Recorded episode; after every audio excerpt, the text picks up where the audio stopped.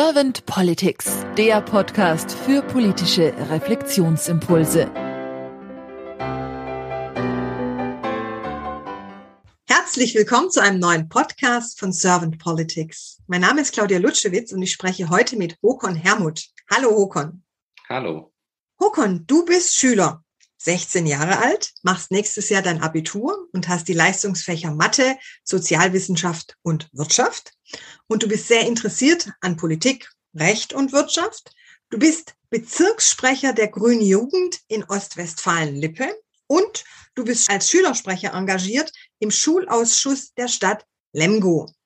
Also ich merke schon, du bist politisch wirklich sehr viel tätig und sehr engagiert. Und jetzt bin ich sehr gespannt auf deine Antworten bezüglich meiner Fragen zur Politik der Zukunft. Soweit alles klar? Kann ich starten? Ja, gerne. Håkon, was ist für dich Politik? Politik ist ähm, zu versuchen, einen Kompromiss oder einen Konsens zu finden zwischen ganz vielen verschiedenen Meinungen und zwischen ganz vielen verschiedenen Perspektiven von Menschen und immer mit dem Ziel, irgendwie die Lebensqualität von allen möglichen Menschen zu verbessern und Sicherheit zu schaffen. Aber vor allen Dingen hat Politik, finde ich, oder den Reiz daran, immer Gerechtigkeit in der Gesellschaft irgendwie zu schaffen. Vor allem geht es da um Chancengerechtigkeit, sodass alle Menschen die Chance auf ein wirklich für sich angemessen und erfüllendes Leben äh, zu haben. Und wenn du das so empfindest, hast du dann den Eindruck, dass gerade irgendwas dazu fehlt in der Politik? Also wie nimmst du die Politik momentan wahr? Ja, also fehlen tut immer irgendetwas in der Politik, glaube ich. Ähm, so ist das einfach in der Politik. Irgendwem fehlt immer irgendwas und mir natürlich im Moment auch irgendwie. Ich glaube, wenn man an das Thema Gerechtigkeit denkt, dann kommt mir jetzt als junger Mensch gerade dieses Thema Klimagerechtigkeit ähm, ja, in den Sinn und die Frage danach, ob sich die Politik im Moment wirklich darum kümmert, ähm, um mich kümmert als, äh, als, als junger Mensch oder ob die Politik, die ja einfach von älteren Menschen gemacht wird, im Moment auch nur an die älteren Generationen denkt. Also das ist die Frage, die ich mir im Moment stelle, ob ich wirklich mit einbezogen werde. Und da würdest du dir wünschen, dass gerade auch du oder auch ihr jungen Menschen mehr angesprochen und einbezogen werdet. Deswegen engagiere ich mich auch ähm, politisch und ich wünsche mir natürlich, dass dann mein Engagement auch irgendwie Einfluss nimmt auf, auf die jetzige Politik. Mhm. Das heißt, du wünschst dir, dass ihr mehr partizipieren dürft, dass ihr mehr gesehen werdet. Was wünschst du dir sonst noch für die Politik der Zukunft?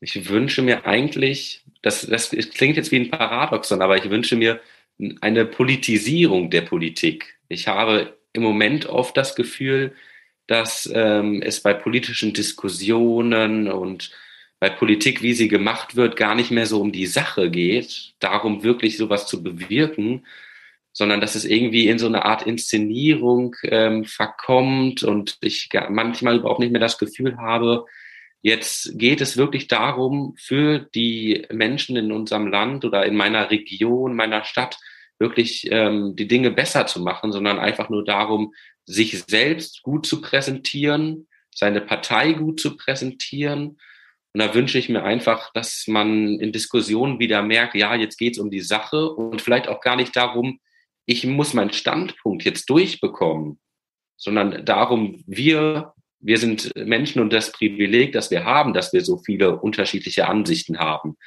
Diese unterschiedlichen Ansichten auch zu, zu etwas führen, nämlich dazu wirklich dann einen Kompromiss und vielleicht auch eine bessere Lösung, als meine Meinung vorher war, zu finden. Das wünsche ich mir. Also ich höre daraus diese gelebte Demokratie, dass man sagt, Menschen nehmen teil an Diskussionen, an Debatten, am Dialog und es wird nicht bewertet und es wird auch nicht, sagen wir mal so, nach persönlichem Ego geschaut. Also diese Machtposition, die man vielleicht einnehmen möchte, wird nicht so in den Fokus gestellt, sondern die Sache an sich, also die Politik und das Miteinander und ja, die Zukunft damit. So habe ich genau. dich verstanden. Genau, so sollte es ja eigentlich sein. Hm. Jetzt sehe ich, Håkon, jetzt bist du ja sehr jung und bist auch schon politisch sehr engagiert, aber ich sehe, dass sehr wenig junge Menschen sich wirklich aktiv in der Politik engagieren. Was meinst du, woran das liegt? Oh, das ist eine sehr komplexe Frage. Ähm, einmal liegt es wahrscheinlich daran, da kommen wir auf jeden Fall zum Wahlalter. Mit Sicherheit als Einfluss darauf, ähm, inwiefern sich äh, junge Menschen dafür interessieren. Wenn sie mit 14 sagen, ja, ich darf ja eh noch nicht wählen, ich habe ja eh noch gar nichts, warum muss ich mich dann da, damit beschäftigen? Wieso muss ich mich äh, mit jemandem darüber streiten, wenn ich sowieso in keinster Weise irgendwie Einfluss darauf nehmen kann? Ein anderer Punkt ist sicherlich, dass es für viele junge Menschen nicht so greifbar gemacht wird, glaube ich. Politik ist irgendwas Fernes, was gerade jetzt vielleicht in ländlichen Regionen, wo ich auch herkomme, aus dem großen Berlin gemacht wird. Da kommt man eh nicht hin als junger Mensch irgendwie und deswegen lässt man die da machen und dann war es das. Und ich glaube, um denen entgegenzusteuern, ist eben auch Aufgabe der Schule dann, gerade für junge Menschen, ja, greifbar zu machen, wie, wie wichtig Politik ist, aber eben auch greifbar zu machen, wie man sich auch als junger Mensch engagieren kann. Und dafür sind ja dann beispielsweise diese Jugendorganisationen da. Also ein Ort, sich zu vernetzen mit anderen jungen Menschen und dann aber auch Einfluss auf die höhere Basis, also zum Beispiel auf die, bei mir sind es jetzt die Grünen, äh, zu versuchen, durch diese Vernetzung Einfluss auf die Realpolitik dann zu gewinnen und dann wirklich auch ja, Resonanzen ähm, zu bekommen und sagt, ja, das ist jetzt äh, mein Verdienst irgendwie, dass da jetzt wirklich was passiert ist. Also ich höre da so ein bisschen raus, dass ihr natürlich dann auch, auch wenn ihr in Anführungszeichen nur in einer Jugendorganisation drin seid, dass ihr trotzdem ganz gerne so einen Einfluss auf die Bundespolitik oder auch die Landespolitik ausüben könnt damit. Genau. Lass uns doch mal ganz kurz diese Glaskugelfrage andenken, die ich ganz gerne in den Podcasts bringe. Stell dir mal vor, du wärst jetzt Bundeskanzler geworden und hast ein sehr, sehr kompetentes Team an deiner Seite. Was wären denn so deine zwei bis drei Herzensthemen, die du gleich am Anfang umsetzen wollen würdest?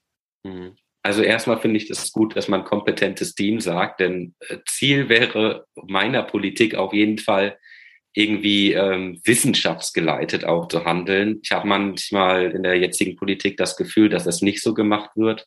Wahrscheinlich liegt es auch gerade an der Corona-Krise im Moment, dass man manchmal das Gefühl hat, ja, aber sagen nicht alle Wissenschaftler was anderes im Moment irgendwie. Das wäre jedenfalls erstmal die Leitung, die ich da verfolgen würde. Und die Herzensthemen, ja, es ist auf jeden Fall der Klimaschutz, den ich, immer, den ich angesprochen habe eben ich würde jetzt gar nicht sagen, dass ich mich super in der Umweltpolitik oder sowas auskenne, aber ich halte es im Moment einfach für das Kernthema und irgendwie die wichtigste Angelegenheit, die wir im Moment oder die wichtigste Aufgabe, die wir im Moment irgendwie zu bestreiten haben.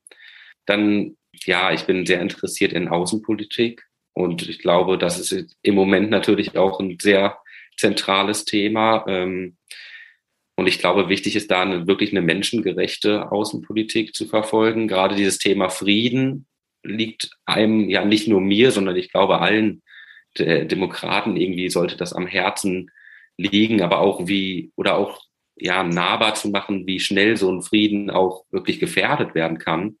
Also wirklich Diplomatie auch einfach als als Kern Kerngedanke der Politik ähm, ja weiter auf, aufblenden zu lassen und ich glaube dann auch Bildung für mich als junger Mensch, Bildungsgerechtigkeit, weil ich einfach glaube, dass alle, alle Ressorts, die irgendwie beeinflusst werden, ob es dann in der Wirtschafts, äh, im Wirtschaftszweig ist oder im Finanzzweig oder eben, ja, alle Ressorts wirklich, die haben einfach damit zu tun, wie gut ähm, unsere Bildung in unserem Land ist. Sowohl in der Schule als auch dann in Universitäten, als auch dann mit, ähm, mit 40 nochmal den Beruf wechseln zu wollen, allen Menschen ermög zu ermöglichen, ja, Weiterbildung äh, zu bestreiten. Gerade wenn wir jetzt sagen, in der Klimawende wollen wir aus der Kohle raus und dann müssen wir natürlich ermöglichen, dass aber ganz viele Arbeitsplätze dann einfach ja erhalten bleiben, aber eben nicht in der Kohle, sondern dann bei den Erneuerbaren. Und das dazu gehört einfach Bildung und Bildungsgerechtigkeit da höre ich auch so ein bisschen raus, dieses lebenslange Lernen, was wir Menschen ja eigentlich auch ganz gerne tun. Und dazu gehört natürlich dann auch die Neugierde und die kann der Staat natürlich doch weiter auch fördern und unterstützen und auch fordern, denke ich. Hm. Ja, genau. Håkon, habe ich jetzt irgendeine Frage vergessen, die du gerne beantwortet hättest zum Thema Politik der Zukunft oder generell Politik gerade im Moment? Habe ich irgendwas vergessen? Vergessen würde ich nicht sagen. Worauf ich immer ganz gerne noch eingehe, inwiefern Politik gehindert oder ähm, unterstützt wird durch die Aufteilung in Parteien und Fraktionen. Ja, ähm, wunderbar. Das finde ich ein gutes Thema. Ja, dann sag dazu was. Das finde ich schön spannend, ja. Ja, ich, äh, ich finde das nämlich interessant, weil man so, so früh auch dann in irgendwie in Gruppen eingeteilt wird, wenn man, eine, wenn man in einer Partei eintritt. Ich spreche natürlich bei, wenn ich bei Veranstaltungen bin oder auch wenn ich in der Schule bin. Jeder weiß natürlich, welche Position ich irgendwo habe und welcher Partei ich mich nah fühle ähm, oder Mitglied bin. Und da geht es dann immer darum, dass man gleich einer Gruppenzugehörigkeit äh, eingeteilt wird. Und ich glaube, ähm, ich würde mir da wünschen, dass man die Individualität und die eigenen Meinungen auch innerhalb einer Partei, die ja auch wirklich abweichen können von einigen, ähm, einigen Grundsätzen, die, das ist bei, bei jedem sollte das sein und das sollte auch für jede Person, finde ich, fassbarer gemacht werden, dass eine Parteizugehörigkeit oder Fraktionszugehörigkeit nicht den Menschen, der da Mitglied ist, definiert, sondern der Mensch definiert sich dann wirklich durch seine eigenen Meinungen und durch seine eigenen Aussagen und Abstimmungen. Und das sollte einfach fassbarer gemacht werden, dass Parteizugehörigkeit nicht heißt, dass man sich irgendeiner Parteiführung unterordnet und dann so abstimmt, wie sie das vorgibt, sondern dass eine Parteizugehörigkeit trotzdem Individualität in der Meinung zulässt. Ja, das finde ich spannend. Das klingt für mich auch so ein bisschen danach, dass wir nicht in Schubladen denken sollten. Ne? Genau. Und dass wir einfach auch die Diversität auch in der Partei leben können, weil ich denke, Demokratie hört ja nicht in der Fraktion oder in der Partei dann auf. Genau. Denke, dort sollte sie ja auch weiter gelebt werden. Ja, das finde ja. ich einen spannenden und auch, finde ich, sehr wichtigen Impuls. Vielen lieben Dank, Hokon. Sonst noch eine Idee und ein Wunsch, was ich, was du noch gerne sagen möchtest zum Politikthema? Ich glaube, dass dass die Fragen schon mal wirklich was ein schönes Umfeld äh, abgedeckt haben und einen kleinen Eindruck geben konnten. Dann danke ich dir ganz herzlich für deine Zeit, Hokon, und vor allem auch für deine Impulse, die du geteilt hast. Und dann sage ich einfach mal, bis bald. Vielen lieben Dank, dass du dabei warst und weiter so.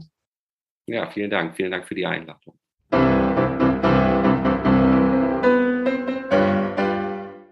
Servant Politics gibt's auf Spotify, Apple Podcasts und überall, wo es Podcasts gibt. Abonniert uns gerne und hinterlasst uns eine Bewertung.